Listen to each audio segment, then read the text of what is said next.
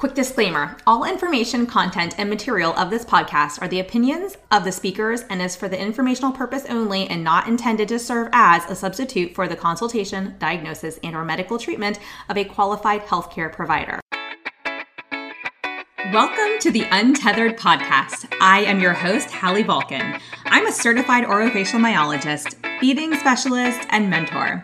This podcast is all about getting your questions answered and collaborating with colleagues to bring you the most up to date information in the orofacial myofunctional therapy, tethered oral tissue, and airway space. I challenge you to keep an open mind and join my mission to get this information out to the masses. Let's get started. Hi, and welcome to episode 56 of the Untethered podcast. Today we have Daniel Lopez joining us.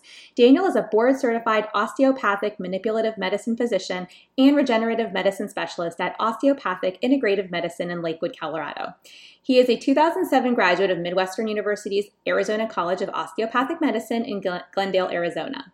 He has been studying the effect the tongue has on the body for over six years since the birth of his first daughter. He has lectured at the IAOM convention in 2018, and he's been featured on podcasts where he discussed the topic of the tongue's relationship to the rest of the body. He's currently putting together an online self help course for patients titled The T Element and working on more advanced courses for professionals. Daniel, thank you so much for joining us today. I'm very excited to have you here and to talk all about the tongue and the impact on the body. Thank you. So let's glad just, to be here. Yeah, I'm, I'm, I'm. You have no idea how excited I am because I think that something that's not talked about enough is the full body impact and and you know how just this little thing in our mouth is responsible for so much. So let's take a nosedive into that topic and you know talk to us about how you got started with just exploring the tongue in general to begin with. All right. Well, I I've been I'm an osteopathic physician first of all, and I, I've been in private practice for about 10 years. And for a long time, I was, I spent a lot of time understanding the importance of, say, the jaw. And, and I felt like, all right, the, the masseter muscles of the jaw seem to have an impact on the rest of the body. And so uh, I, I, I work a lot with, with cause and effect. So for example, if, if I got the muscles of the jaw to, to calm down, I would check other places in the body to see if they structurally felt different. And I'm not talking about like maybe a subtle change like oh this might feel like it's it's a little bit different. I'm i'm talking like a night and day like this didn't move at all and now there's a lot of motion here kind of thing. And and so uh, but it, it, it, do, by doing that it gives me real time feedback of what's happening. And after after my oldest daughter was born when when uh, she's she's six now uh, she was a a huge baby but um, but when my wife went back to work after two months, she couldn't actually drink out of a bottle. And so we had we knew a little bit about tongue ties and lip ties. So uh, rather than taking her to the pediatrician, which we knew the pediatrician was going to say like, no, they don't need it. We we kind of bypassed that and, and made an appointment and had her tongue tie and, and lip tie released. Uh, however, um, I, I, watched her latch immediately before doing the release and then immediately after. Uh, and it just it, it kind of blew my mind because her whole face changed. It was like her face got wider her upper mm-hmm. lip got pinker as it seemed to get more blood. And so then after that i started thinking well you know is this something i need to be thinking about for my patients? And so because of that I, I started thinking well i need to find an adult who's tongue tied and still being kind of naive at the time it took me a while to realize that i was tongue tied and so then at that point i was like well that's in a way like that's kind of a blessing because uh, i've I, have a knowledge of the body and anatomy that other people don't. So i'll be able to interpret things a little bit differently and, and be a little more aware potentially of, of what things are, are changing and, and and whatnot. So I, I, found somebody in the phone book, or just not in the phone, but no, nobody uses the phone book anymore online. and uh, I'm just dating myself. And and uh, I found somebody online near my office, and turned out that he did tongue tie releases. And I asked him if he would if he would be willing to uh, do it for an adult, you know, and all that. And, and he said he would. So I went and, and he was kind of asking me like, well, why do you want to do this? And I, I told him, you know, I was like, well, I've been told most of my life that I mumble and things like that. And I didn't really want to be like, well, I'm just doing this as an experiment to see if it's like how it's going to affect my body, things like that. So, so I went in and and you know he did it, and it was honestly one of the like it was a life changing experience. Like even as as soon as he was done. Uh, I remember sitting there and feeling like my airway was open in a way that I had never experienced before. And, and I was still numb. It was just, I could feel the relaxation there. And I reached back and I was like, my head is sitting on my neck differently. And wow. it wasn't that my neck was stiff per se, but it had definitely even gotten more relaxed and, and had changed. But then I started to notice other changes, like I could take deeper breaths and, and swallowing was different. And even the shape of my tongue had changed. But then I noticed uh, even just in my arms, like this used to be like a lot more indented in here, like from the inside, like it was pulled in, and then suddenly it had like filled out. And uh, hump on my thoracic uh, CT junction there uh, had sort of flattened out, and and then you know I, I noticed that finally the masseters that I'd been working on for years, trying to figure out why they never stay released after I released them, like just relaxed and stayed relaxed. And so at that point, it really just got me started on on this whole trying to study this and and the thing that I wanted to know was how do I explain that you know you, you cut a little bit under there and then there's this whole body wide effect and so that's really what I then re- like spent the next several years trying to figure out and, and explain because uh, as I started sending other patients who I thought were good candidates and I was learning more, a lot of them were describing similar things. But with, after my first tongue tie release, I um, I went back to the to the dentist and I was like, you know, I, it it was amazing, and my only regret is I didn't do it like 30 plus years ago. But after that, I was like, I still feel like there's some some more that is still left intact there. So he, he went back and did it again in the same way. And then uh, after that second time, I didn't really feel like it made a big difference. So at that point, I kind of felt like, okay, I'm I'm done. You know, I've I've probably maxed this out. Uh, and then uh, let it go for a few years. And then eventually I went back to and started revisiting the issue and started looking at anatomy a little bit more in depth. And as I was doing that, I started to realize that really the the way the tongue is connected to the rest of the body is like uh, down to the chest and the diaphragm and mediastinal region. So there was this mm-hmm. strong pull and tension. And so I, it, it, dawned on me. I was like, well, if, if we shorten this space here when the muscle, the, the tongue tie causes the tongue to contra- contract, we're essentially taking this space and compressing it down. And so it, it's causing a lot of this forward head posture, but a lot of that also makes it really difficult to swallow properly. Mm-hmm. Uh, in, in a way, it's it's it's the body trying to compensate so that the tongue can actually lift up and and rise so that people can swallow. But as I was doing that, I, I was like, well, I'm not really tongue tied anymore. So, uh, you know, but I wanted to put tension on that system. So I arched my back as much as I could and I tilted my head back and and I realized that I couldn't swallow. And I was like, oh, great. I figured out a way to, to show like people who aren't tongue tied what it feels like to be tongue tied. Hmm. And so um, I ran over to my wife who isn't tongue tied and I was like, try this. So, you know, I had her arch her back and tilt her head back. And I was like, now try to swallow, thinking, oh, I've got her. She's not going to be able to swallow. And she just swallowed like it was no big deal. And she looked at me and was like, uh, what you know? And and so then at that point i was like oh what just happened? Like why can't i swallow why can't i do it? So i was like if i'm not tongue tied anymore then i should essentially be able to swallow. But then it dawned on me i was like oh i've as, as i started look at it look at it a little bit differently uh, i realized that i still had a big portion of my tongue tie intact. And I think that's what I was originally th- feeling when I went back for that mm-hmm. second round.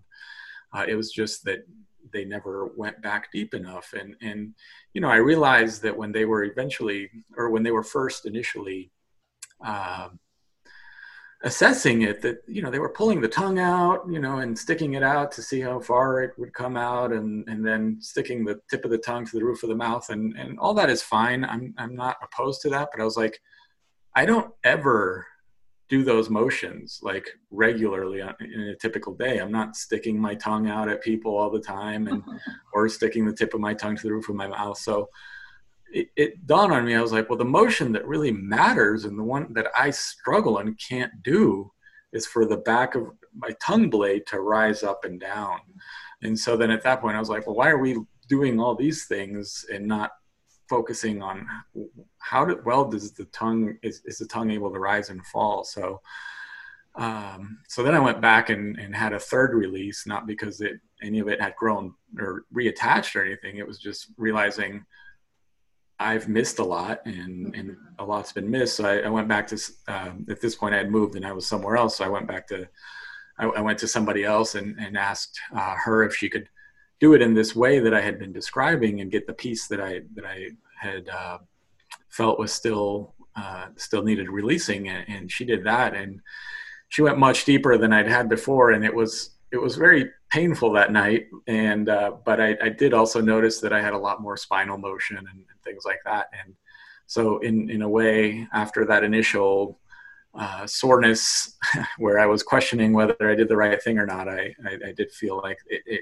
again made another big change that that was important that I that my body needed. So that's more or less kind of where I've gotten to. And, and, so because of that, I've, I've always spent a lot of time wanting to study then how to how it is the tongue is, is affecting the rest of the body. Again, realizing uh, when I'm treating people, if I treat their tongue, I'm always assessing other structures of their body throughout their body. And, and, and then I'll go and treat their tongue and then reassess them to see, to get some real time feedback. And, uh, where, where I can then say, okay, I, I see this pattern on almost everybody. Like mm. a lot of mm. times I'll see the sternum release. And for example, if if I treat you know 90 people and and release their tongues and their sternum releases, and then suddenly I treat one and uh, their sternum stays stiff, then at that point, you know, it's like, okay, I've seen this pattern enough that I felt like that should have released that, but now I got to figure out w- what else is going on that is preventing that sternum from releasing.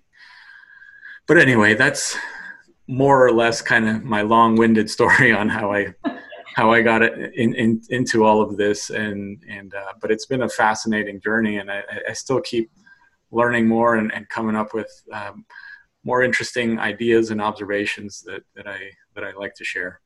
I love it. I mean, I, I think that I've talked to a number of providers on the podcast, and I always find that there's a high percentage of us that have been through this ourselves that either like i'm going through adult expansion then i had ortho relapse and i did all the things you know in the past. And um, my daughter's in an ALF and she's four and she had her tongue tie release at two. And my you know my other one had her tongue released at five days of life. And I had my mine released after the two of them.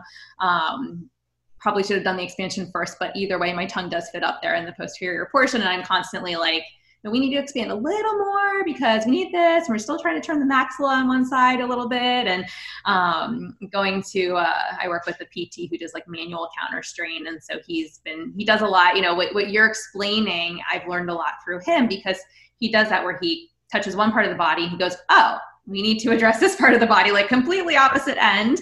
And I always joke I leave there feeling like I've had this full body massage and he barely touched me um, because it just everything feels like it's flowing, it's working, it's in alignment, and um, it's really it's just very fascinating. So, would you say that the tongue is the most important place to treat, or you know, what do you feel is like the most important part of the body?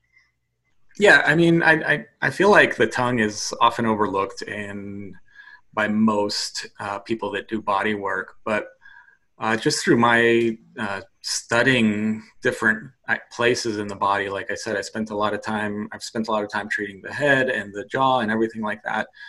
And what I've just uh, come, the conclusion that I've come to is just that uh, the tongue essentially has the most impact on on almost everything. So I've gotten to the point where I'm like, well, if I had a you know hypothetical scenario where uh, I had a patient come in who couldn't speak, and I could only do one thing on them, and, and I have no way to evaluate anything that's going on with them. Like I would treat the tongue because that has the biggest impact, and and we'll I guess as we go along we can talk anatomically maybe why why that is, but uh, I do find that that the tongue is is a huge uh, component for for neck and pain tension, headaches, chest tension and, and then and definitely uh, other problems throughout the body. So um, yeah. So what, what would you say some of the i mean you, you listed some of them but are there certain patterns that you see in people who have tongue ties that like you you meet somebody you you either see them or touch them and, and immediately you're like oh i know what's going on here. Is there are there certain things that are pretty frequent pattern wise yeah definitely. uh, for one I, I, I mean I, I, feel a lot of tension in the neck but it's not just uh, it's it's not just the tension that that people have in the neck. There's also in the front of the neck which i think is also an, an under appreciated area. People are always complaining of the back of pain in the back of their neck but but when you're talking about the pharyngeal muscles and the esophagus and the trachea and and all these places in the front that that uh, really are are major uh, components of, of neck pain, tension, headaches. Again, it's part of this body posture that's pulling that can be pulling people down and, and potentially uh, causing other problems. But uh, you know, in terms of also like why I, I, consider the tongue to be the most important place is also because there's uh, when, when we're looking at, at the tongue, there's the musculoskeletal attachments of the tongue. You've got you've got the tongue attachments to the soft palate, you know, the styloid process, the mandible, uh, the hyoid, and, and all these places are, are, are super important. But then fascially, uh, you know, the, the fascia is attaching to the cranial base. So to me, this is the reason why, for example, when you, when you look at a mouth breather versus a, somebody who typically breathes through their nose, the mouth breather has the longer face is because of that the pattern that that that takes place because of that from that fascial pull of the cranial base uh, so that that pharyngo, pharyngobasilar fascia is attached to the pterygoid processes of the of the sphenoid and then also to the uh, the petrous portion of the temporal bone the occipital the occiput from underneath so when it when it pulls all that down it creates for in in in the cranial uh, osteopathy world that's called an extension pattern the, the mm-hmm. adenoid face but that's essentially what happens when you pull those pterygoid processes forward.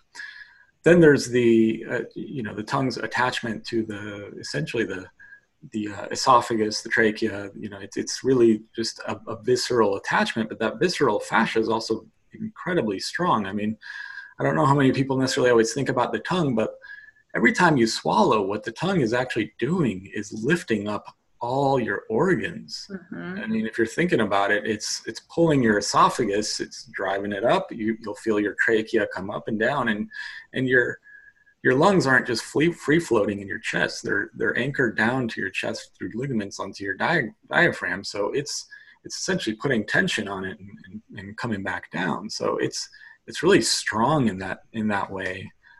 Then there's also just the the craniofacial and airway development portion of it uh, that, that happens from proper tongue function. I think that's why the tongue is, is important to treat. And, and I know, uh, you know, I'm, I'm on some Facebook groups, I've, I've seen people say, you know, like, well, just because you change the structure doesn't mean that you change the function. And, and for, for me in osteopathy, you know, there's this reciprocal uh, relationship between structure and function. So if you change the function, function you're going to change the structure. But the thing to me is uh, just because you change a structure doesn't mean that the tongue function is going to change. Like uh, you've got to change the whole thing. I mean, mm-hmm. and and for most of us who have underdeveloped jaws and and uh, in a whole slew of things, it's not just that uh, you know you can uh, pop somebody's neck, for example. I mean, that's and, and think that you've changed the structure and suddenly the tongue is going to function differently. You've got to change the whole thing essentially, reestablish a normal mandible in terms of how it would have developed in the first place and and and get everything that's associated eh, back. And I think then at that point, you've got a much better chance of having a normal function. Yes, there are behavioral components, but but I just I'm just trying to point out that just because you change a few things here and there doesn't necessarily mean that that's you you could make the conclusion that that's going to change the tongue function because you haven't changed necessarily everything.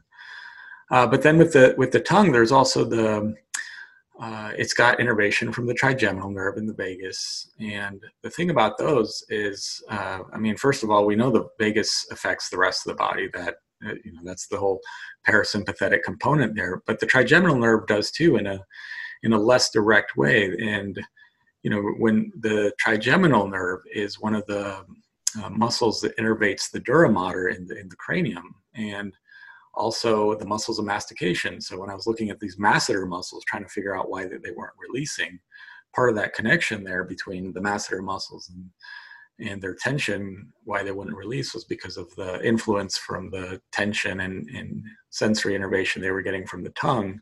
But then that also creates a change in the dura mater, which again is goes from the from inside the skull all the way down to the tailbone. So then you get changes all the way through as as as you reset or, or get a change with the trigeminal nerve.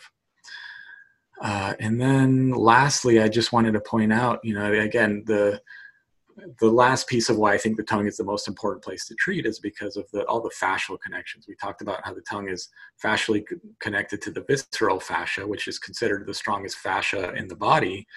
But then when, when we look at the, the tongue is strongly connected to the hyoid through the hyoglossus. And so the hyoid has, uh, there's the investing layer of fascia around the neck. This is just a, around the whole neck. And then there's a, it's like a big tube and then two smaller tubes inside of it. And the tube in the front is called the pretracheal fascia. That uh, fascia attaches to the, to the hyoid as well. So now we've got two of the three fascial layers in the neck that are continuous with the rest of the throughout the rest of the body attaching to the hyoid. So uh, that would also potentially explain, you know, a way of how there there can be such big distant effects. So anyway, I hope that all kind of makes sense. I'm, I, yeah, no, that's that's wonderful. In a, in a very simplistic way, I, I taught some of this. Uh, we have a feeding course, and I am teaching them about tethered oral tissues and a little bit about you know orofacial myofunctional disorders but also want them to consider the full body connection. And so i share podcast episodes with them to listen to so this will be added to it for sure. Um, but you know i very simplistically just said to them like if you look at the muscles and you look at the nerves. And you look at all the innervations from the tongue to the hyoid to the esophagus to the trachea you know because we get what are some of the chief complaints we get when we get feeding patients? We get complaints of reflux or aerophagia or, you know, and a lot of these these children have tethered oral tissues, but what is that doing to the rest of the body? And so I just wanted to get them to start thinking about some of these things. And so you gave a really deep, great example that I'm gonna be like, you guys have to go listen to this right now.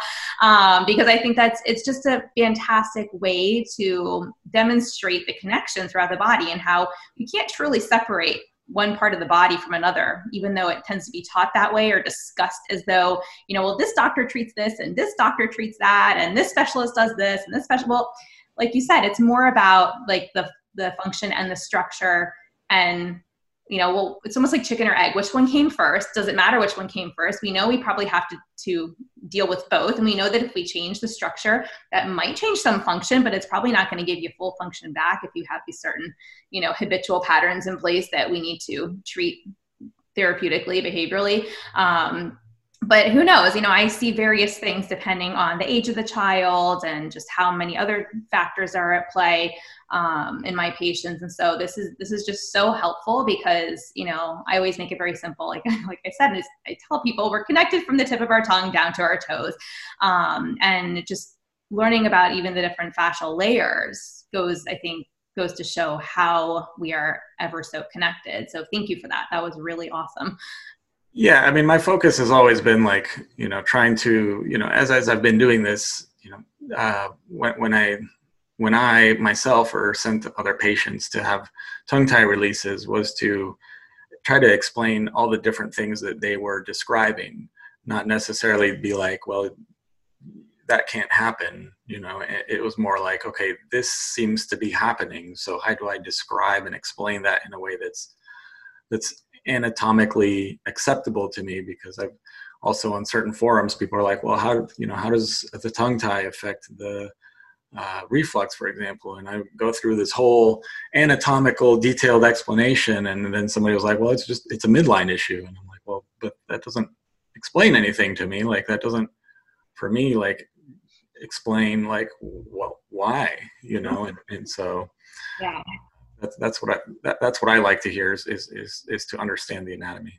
Yeah and so then uh, with that understanding when you get in there and you treat the tongue are you able to I guess my question is this. I get patients in here for me where it's sometimes they're borderline and we're looking under the tongue and we're going, well, is it that they actually have a tongue tie and that that tissue down the midline is in fact tight? Or is it that maybe some of the surrounding structures are carrying tension from other maladaptive patterns? And if we treat some of those maybe we can gain full function or we can gain not maybe full but we can gain more and maybe they don't need a, a frenectomy or maybe you know or maybe they end up needing one anyways and at least we've now prepared them better for it um, so we always you know advise in pre-op and post-op surrounding that procedure and a team body a team approach with you know whether it's myo and the release provider and body work you know osteopath or whoever's involved um, right.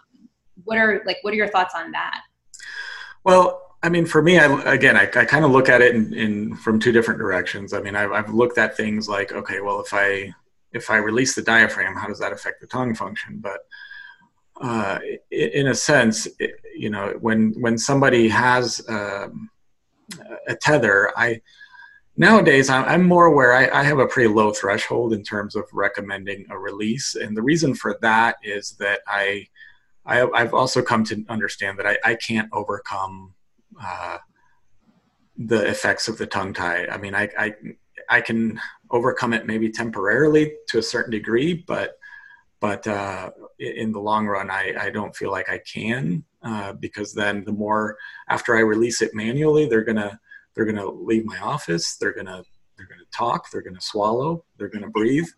Those are, those are fairly common. You know, it's like you can't avoid not using your tongue, and the more you use it, if it's if it's tethered, it's to just cause your the tongue to reclamp back down and and so I, I, I, tend to have that low threshold for that reason, knowing that it's potentially going to affect uh, craniofacial development, airway, things like that. And even with adults, I, I still think it's it's it's worth uh, doing. But then um, let me think. Um,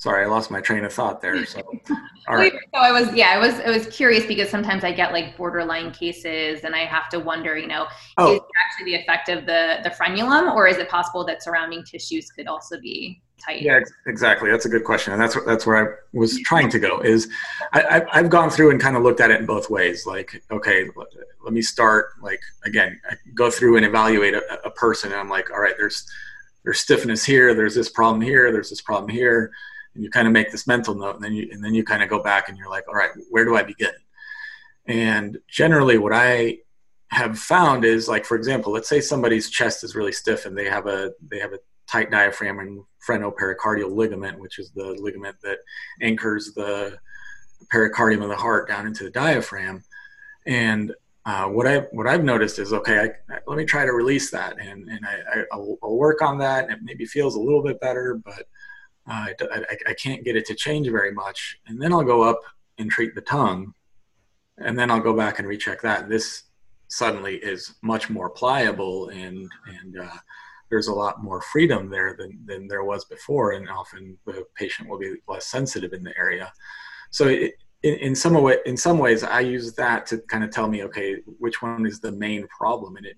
And, and to me, it, it, it doesn't make, at least it didn't make sense initially that I was like, why why would this be suddenly like more impactful of what's happening down here it seems like it should be the other way around where you release the diaphragm and then suddenly this can this can work but more often than not i find most problems tend to originate in the tongue and that's one of the reasons i i, I kind of go back to i think this is the most important place to treat because uh, I will get a bigger change with the diaphragm by releasing the tongue manually than than I generally will by trying to start there. Okay, um, that's that's really helpful. That's good to know. Um, I have another question. I know we were talking sort of about like the adenoid face and mm-hmm. um, the long narrow face. One of the things I was talking with another uh, myofunctional therapist about on the podcast recently was the impact on the eyes and on vision. And so, is there anything you can add on that topic or share with us? I know that her thought was that she was I don't remember if it was a certain occlusion pattern or malocclusion pattern, I should say, um, dentally, because she's an RDH. But um, she did speak to like the high, high vaulted narrow palate, which tends to then she also sees um, the vision relationship uh, change as a result of that, which we know is obviously a symptom we see in a lot of our tethered oral tissue patients, um, that high narrow vaulted palate. So, can you speak to that a little bit and what you see? Yeah, I've actually. Uh I actually wrote an article, a blog post on my uh, my uh, professional website uh, about this a, a, while back. But uh, for a long time, I had been trying to figure out uh, when when I was evaluating people's palates, um, why the when I would get to the palatine bones, I was like, well, it feels like they're jammed forward, and I could they're, they're even like jammed so hard that they've dropped down. There's a little ridge there, mm. uh, and and I didn't fully understand things at the time, and and uh, so I was like, I was, but but at the same time, I, I was like, this doesn't make sense to me because swallowing is a front to back motion. So I was like, why would the palatines be getting jammed forward? Uh, so uh, at some point uh, somebody, a dentist, came to our office and and uh, she was just telling us about I think dental expansion and all that. And she talked, she said something about how they did that, and then somebody's vision got better. And suddenly, it, there wasn't anything that she specifically said that was like, oh, but it it just that kind of like triggered the light bulb moment for me where I was like, tongue thrusting.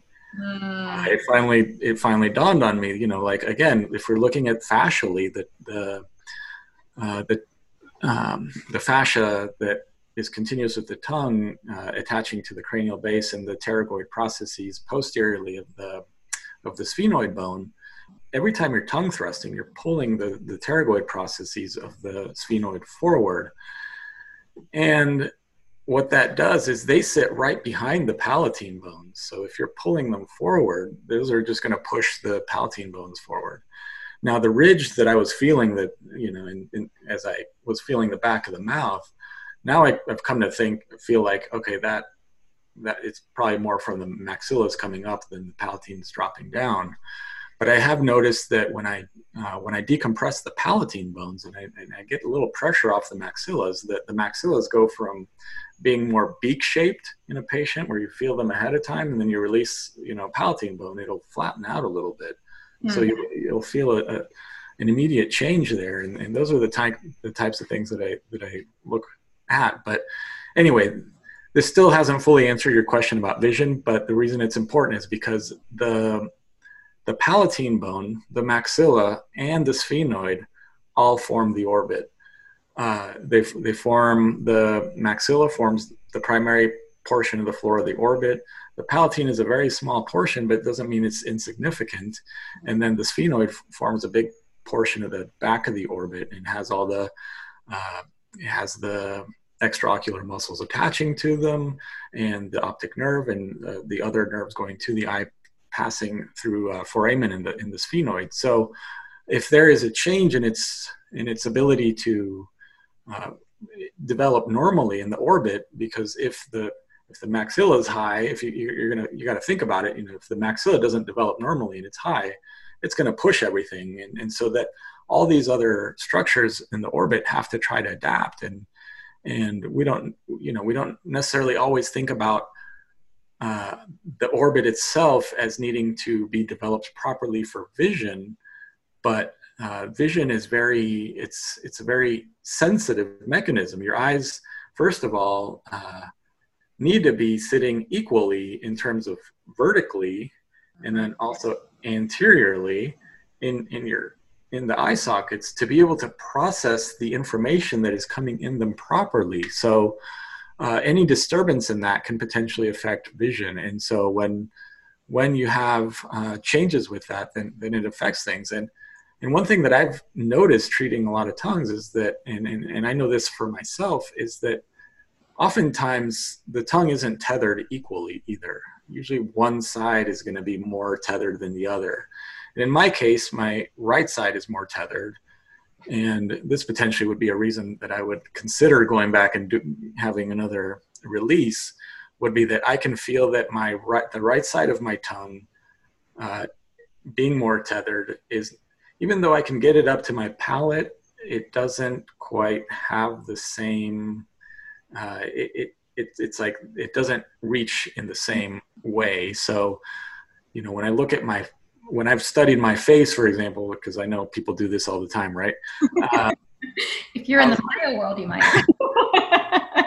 and, and again, I, I wrote an article about this on my, on my blog, but I was I like, actually, I, I, think I have it here that uh, that was sent to me. now that I'm recalling that it's the osteopathic integrative medicine on how to how swallowing correctly can affect your eyes.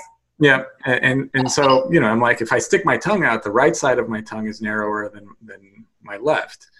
If I you know, if I look at my jaw, like underneath my my jaw is the space from right to left is is narrower on the right you know my face my whole face is also narrower on the right but then also i don't have as good a contact with the with the right side there but then also if, if you were to look at my eyes like and you're trying to look at things vertically like my right eye is also higher because my maxilla is higher mm-hmm. on the right as a result and so um, these are these are all things that are affecting uh, again kind of craniofacial development but also how how the eyes are going to be functioning and, de- and, and, developing. And, and, and so if they're not equal and you don't have that symmetry, you're going to potentially affect affect vision. I mean, it's it's strange to me that now we've we're you know in our society we've gotten to the point where like glasses and braces and having wisdom teeth removed like to us it's become so normal because it's become so common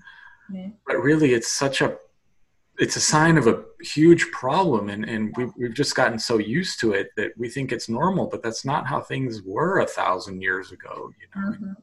yeah uh, anyway that's yeah no, that it's fascinating actually to hear that. I mean i i'm the only one in my family despite having orthodontic relapse and having my tongue tie released just a couple years ago and um, despite having like lifelong issues from since birth from with feeding and all that fun you know all the fun symptoms everybody with more severe tongue ties have.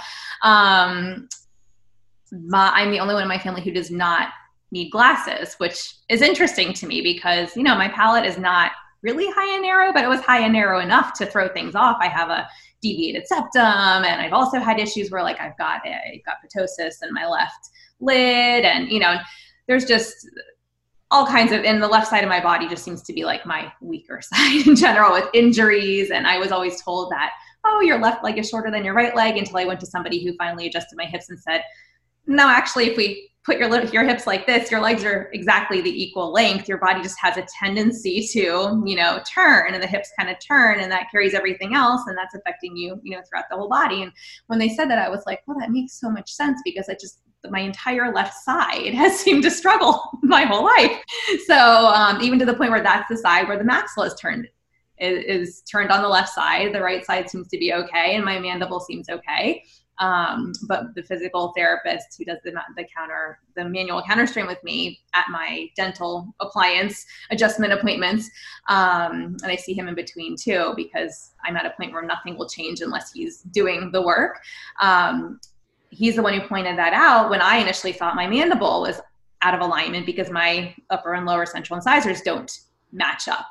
Um, right. And I look back at pictures and I'm like, well, this has been going on for a while. Why has nobody ever said anything or noticed this? so it's, it's pretty fascinating, just the whole body impact. It's really kind of crazy. right. Well, I, I mean, I have a, a dental implant that I got put in like uh, between high school and college, and and uh, you know back then when I had it put in, it was perfectly aligned with all my other teeth, and and since then, since I've had all this all this work, and you know I'm, I'm actually getting dental expansion as well, but uh, in in the last uh, 10 years or so after i've had all these things changed i've noticed that my, my teeth have shifted except for the dental implant. So now it now i kind of have this thumb sucker pattern and i'm like it's it's not that I suck my thumb. It's it's this implant that, that now is like sticking out, and I and probably need to get that fixed at some point. Uh, but it's it's not an easy process, so I'm not really trying to yeah. push for that. yeah, no, I think a lot of people in our space probably do spend more time than the average person looking at our own faces and our own alignment issues and in our own mouths. And mm-hmm. you start to go down this rabbit hole of like, oh, well, look at that. And oh, that, now that makes sense. Now I understand why this happened. And, you know, with my appliance, it's actually forced an open bite. Um, and so my, my teeth are all out of, are all misaligned at the moment, but um, yeah spaces on the side, but all for a good cause. We're, we're working working on that. Um, but it was interesting because I had permanent upper and lower retainers that held my teeth in place for most of I think they were put in when I was a teen. And I, finally at 30, I was like, I was told these would fall out when I was 20. Like, do we want to keep them in? Do we want to take them out? And they're like, we can take them out. So they took them out. And then what do you know? All my teeth started to shift. And I was like, hold on a second. Like, this has been holding something in place for I don't know, 15 years and you, you, take it off and with a matter of weeks months things start shifting like that that can't be right. Like something's up here. And so it was a really interesting uh, journey to start down mm-hmm. figure out the root of that problem. Um, is there anything else you can think of just in terms of like the tongue and connection with the body that we haven't covered? I know we've, we've covered a lot.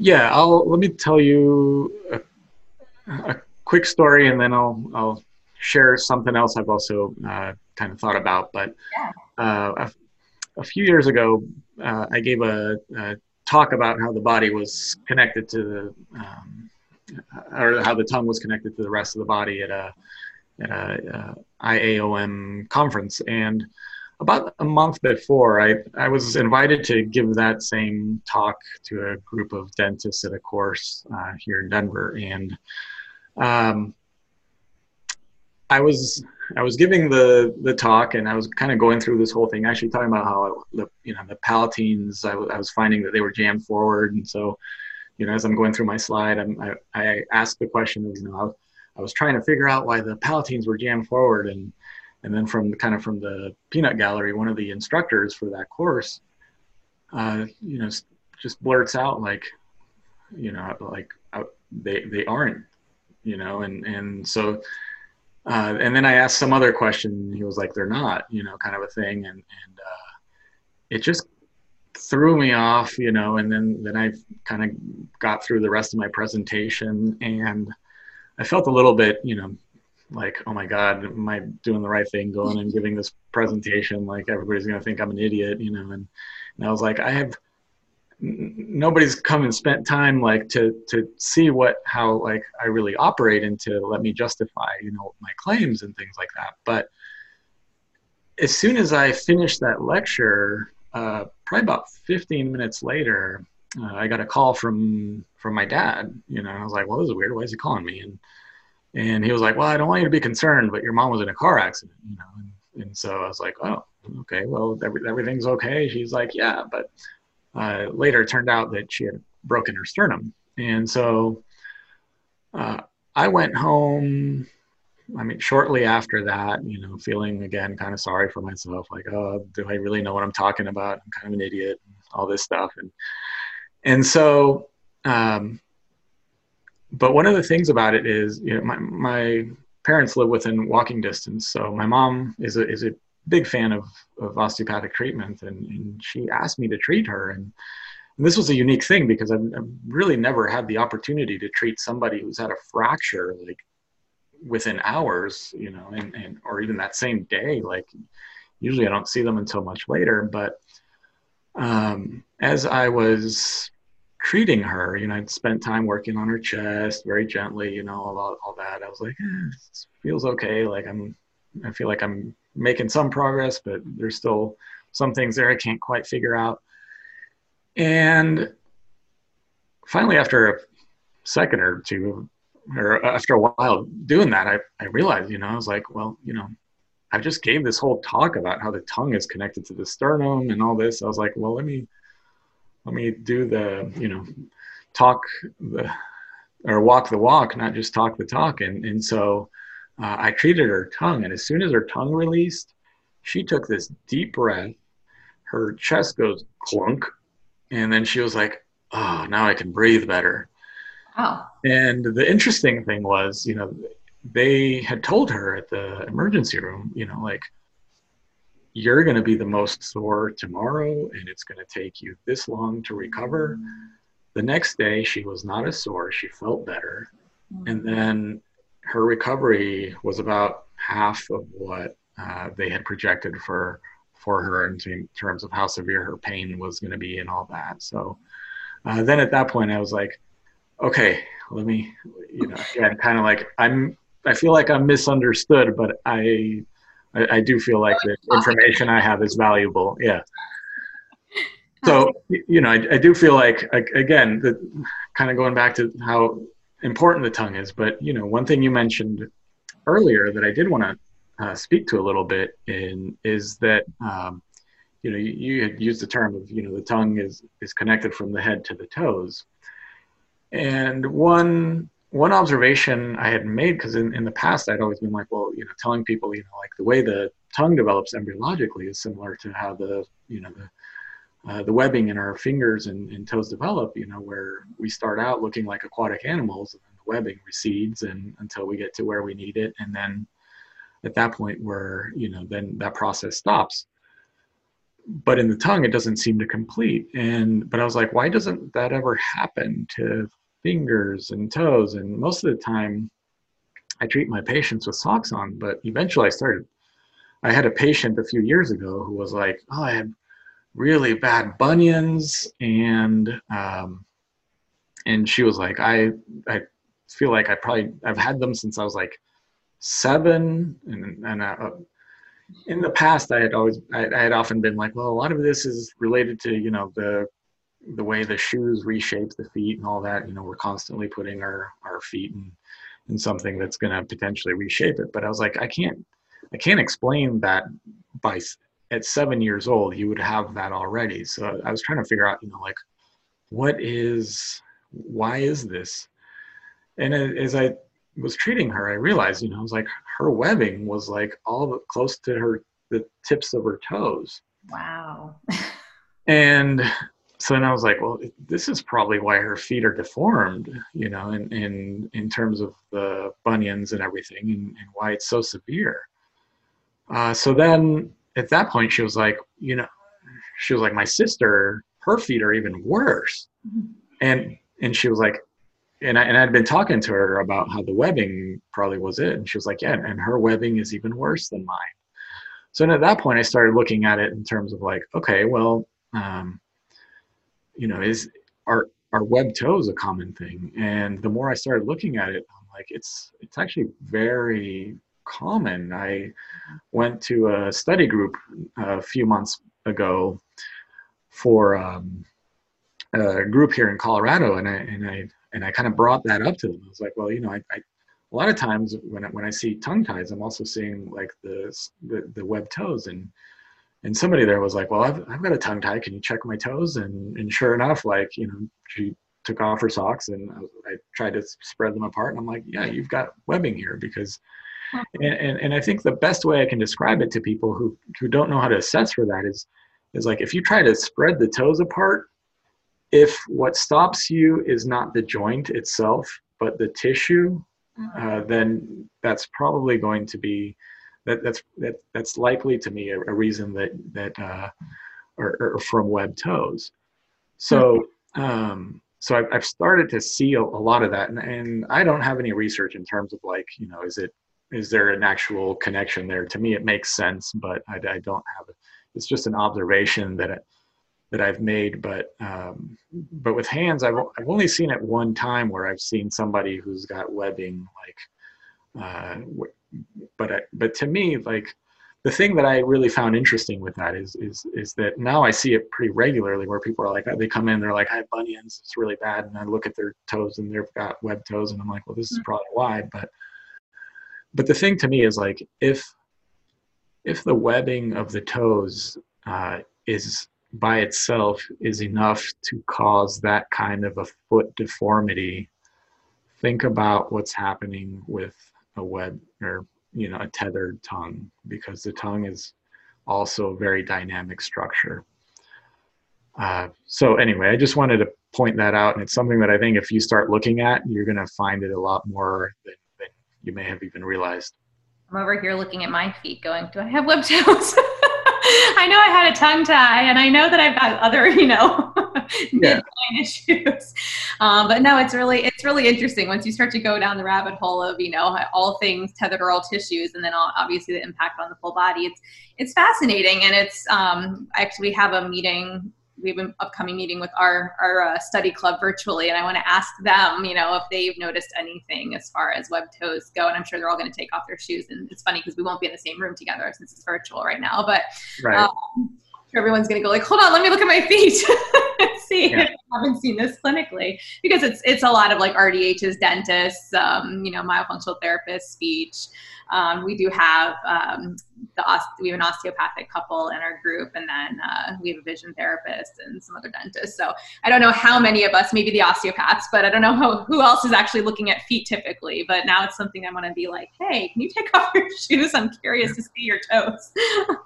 yeah, I mean, I actually didn't don't usually have patients take off their socks, so it's, it's I mean, now I often do, and when I expect to find it, and I usually do. I mean, it's it's yeah. funny, but so interesting. It's it's very fascinating just how everything is so interconnected. And um, you know, I know there's there's a people say there's oh there's a lack of research to say this and to show that and to demonstrate that. And we get that even on the topic of like sippy cups. People want to know well where's the research to show that this sippy cup is you know producing a tongue thrust pattern? I'm like drink from it. You'll feel it. We don't always need research when we constantly see things repeatedly clinically. You know evidence evidence-based practice is the you know one level of evidence evidence-based practice is clinical experience. So and what you're seeing clinically. So i think it's really awesome that you're putting this information out there and sharing it, despite the fact that there's always going to be hecklers that don't agree with us. You know, I put myself out there all the time with this podcast and say things where I'm like, you know, I might change my mind five years down the road and go, what, what was I thinking when I said that? But it's what I know right now. It's what I see clinically. It's what I know from speaking to so many awesome colleagues in this space. So I think it's fabulous that you're putting yourself out there and sharing this information because it it makes sense to me. And I know that this is the kind of information that really helps a lot of um, the myofunctional therapists and other professionals that are listening to the podcast. So thank you. You're welcome. Um, is there anything else that we didn't cover that you want to share? Uh, let me think. Uh, just briefly, there's uh, I wanted I wanted to share another just basic idea that I'm, I'm sure a lot of people probably have already uh, thought about this, but you know, I've, I've also spent time. You know, we we talk about having the tongue up on the palate and how important that is in terms of normal facial development. But uh, I also just wanted to point out, you know, like the that there is a dynamic process going on when the when the tongue is just resting on the palate. It's not like it rests on the on the palate and and then it's just there motionless doing nothing because if, if you take a moment and uh, put your palate on the roof of your mouth, close your eyes, and meditate on that for a little bit, like take some deep breaths, what you're going to feel is that what, what you're going to notice is that when your tongue is sitting there on the palate, it's going through a rising and falling, not necessarily separating from the palate, but the when you when you take a deep a, a breath in, your chest rises, trachea comes up, pulls the and it pushes the tongue up and then when you exhale, the opposite happens, and then the tongue drops down a little bit. But then also it's coming forward and back, so it's it's it's when it comes up, it expands a little bit. When it drops down, it it it narrows, and so it's you've got this coming up, expansion, coming down, um, and and narrowing, and then at the same time, it's also coming up and forward, and then coming down and back. And I think that's part of what triggers that uh, that motion there. And I, and I also uh, from just uh, I, I, I theorize that that also has an effect on how blood flows uh, on the other side. You know, and it helps pull pull blood from people who uh, potentially have the bags under their eyes, things like that. But but that was just a you know a an observation that I, that I've made that that I, I, I haven't really ever heard people necessarily talk about it. I mean, cranial like osteopaths have talked about it in terms of cranial motion and things like that, but I've, I have not really heard anybody specifically talking about it in terms of of that whole process of, of how it's it's an interesting concept. I mean, it makes sense if we think about, well, the tongue just lightly, gently resting up on the palate is not going to shape the palate just by holding itself up there. But it, that change between pressure of, you know, tongue coming down, tongue going back up, and, you know, maybe it's there's more pressure of the tongue against the palate at one point and then decreases a bit. Um, I mean, that would make sense to me just just from knowing how things work in general and how some of the treatments work too that are very light touch, but a little bit of pressure, but then we kind of back off, or you know, it just it makes sense to me that that would be responsible for shaping the palate the way that it does. And obviously, when we don't have that any pressure up against the palate, things just collapse. So um, that's pretty cool. It's it's insightful. It's very interesting. Thank you for sharing that. Yeah, you're welcome. Any other cool things you have to share with us today? I've learned. I've already learned so much. No, I just hope I've been able to give you guys a lot of value. But I did want to uh, mention, you know, I, am I'm, I'm putting together uh, this little mini course website, uh, and it's it's called the the T Element. Uh, and so if you go to the T Element.com, you can. Mm-hmm. And we'll link that. Too, so and, and right now, it it looks. I'm I'm kind of going through this course on how to like build a sales funnel and all this stuff. My ultimate goal is to try to get it to to the masses. But so. Yeah if it looks a little bit cheesy and all that, I apologize for that. But but if if you do go on there and, and you get on the on the mailing list, uh, you know, when of, when I finish putting together this this course, what I plan on having for it is is showing a way that uh, where where I think hopefully you'll you'll find some value out of this, where I show how the tongue it's and it, and where it is in its position is is affecting the the change of the a, a real-time change in the body so mm-hmm. so i'm going to demonstrate like with a partner how you can have them move their tongue and, and you're going to be able to feel and see their, their the shape of their body uh, changing and adapting as that happens. And and i think that's something that uh, hopefully will will be really valuable for for even uh, the oral myofunctional therapists or anybody else because then then once you learn that you can you can start sharing it with with your patients and showing them like okay this isn't just something that's that's happening here. It's it's something that's happening in in the rest of the body. And then uh, also i uh, probably what i'm what one of the things i want to do with this course is also put together a little uh, meditation like i was saying like a tongue meditation like i was where where you could kind of go through and try to feel this whole uh, th- th- this whole what how it's everything is is kind of flowing and moving in concert that's potentially uh, affecting the the uh, the palate and the, the, cranial shape and all that. But uh, but but it is interesting because you know as with how the face develops in, in an underdeveloped jaws, you know we we often uh, get, kind of get stuck thinking, you know it's we have this underdeveloped jaw, but the tongue is still the same shape. But it's not just the tongue though that is is being affected by this. It's it's the whole area. So sometimes we have to keep that in mind because it's easy to forget that. But that's the only other thing I was I was going to mention. And and uh, awesome. I I'm a little bit woo woo, so I really love to hear that this little meditation because I'm like, oh, I need I need this meditation. You have to send it to me. Um, yeah, I'm excited to to check out your course when you launch it. I think that would be really awesome to have that demonstration. I know. Um, and I'm gonna I completely forget why we even do this. It's completely slipping my slipping my mind, but I know we have tests where we like ask people um, I don't remember if it's like stand up, put your tongue up on the spot and you know hold your arms out and okay provide resistance and then you have them drop their tongue and you try it again and when they drop their tongue like they can't provide the same amount of resistance against you pushing down on their arm um, as when their tongue was like up in the palate. That may have been it or i might be totally botching that whole demonstration but um, i remember we learned that in my my myo course and the other thing that comes to me is that the person who does a lot of work on me um, at the beginning and end of every session, he's always testing, you know, like put my elbows near my body and my arms straight out. And he does this little like scratch test thing. And then he'll kind of like, you know, push, he'll be like, okay, give me resistance. And oftentimes before he treats me, it's either asymmetrical, like I can do it more on one side than the other, or it's just kind of like, whoop, that went in really fast. And it, when he's done, and he does it like with the arms out too, with, you know, um, testing up and down and then testing in and out.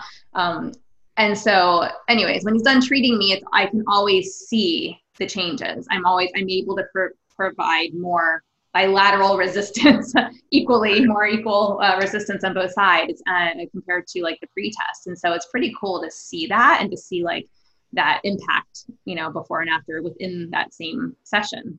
Yeah. Oh, I mean, I, I really like what I was intending with with building this this whole course was you know showing people how they can actually manually release their tongue and cool. and uh, this whole oral area that uh, I think can be really uh, impactful in terms of again neck pain, headaches, all these things. So that was really the whole intention of the course. But but as, as kind of as a side thing, I was going to add all these different pieces of, of awesome. You know, because I, I, I do feel like it's helpful to have that that kind of proof. You know, where you can where where you can show. Uh, you know, and, and how the body structure and posture changes immediately when somebody you know changes their their, their tongue positioning it's, it, to me it's not it's not that it's not about resistance because there definitely is that but i think that uh, can sometimes be also be perceived in uh, uh, like oh that's a subjective thing they're they're mm. faking that and all that but uh, you know the way i really have come to um, understand it, it, it, it's not something that somebody can fake, you know, and, and but you can see a change happen. So hmm. uh, then in those cases, I, I, I, think that's it's hopefully a beneficial way of, of sh- or a different way of showing yeah. potentially the same thing that that might maybe potentially be a little more convincing. Cool. I love it. Well, I can't wait for it. Um, this has been amazing. As I mentioned, we will include, um, you had provided a research paper that we'll include in the show notes as well as the teelement.com. We'll include that as well um, so that they can get on your wait list.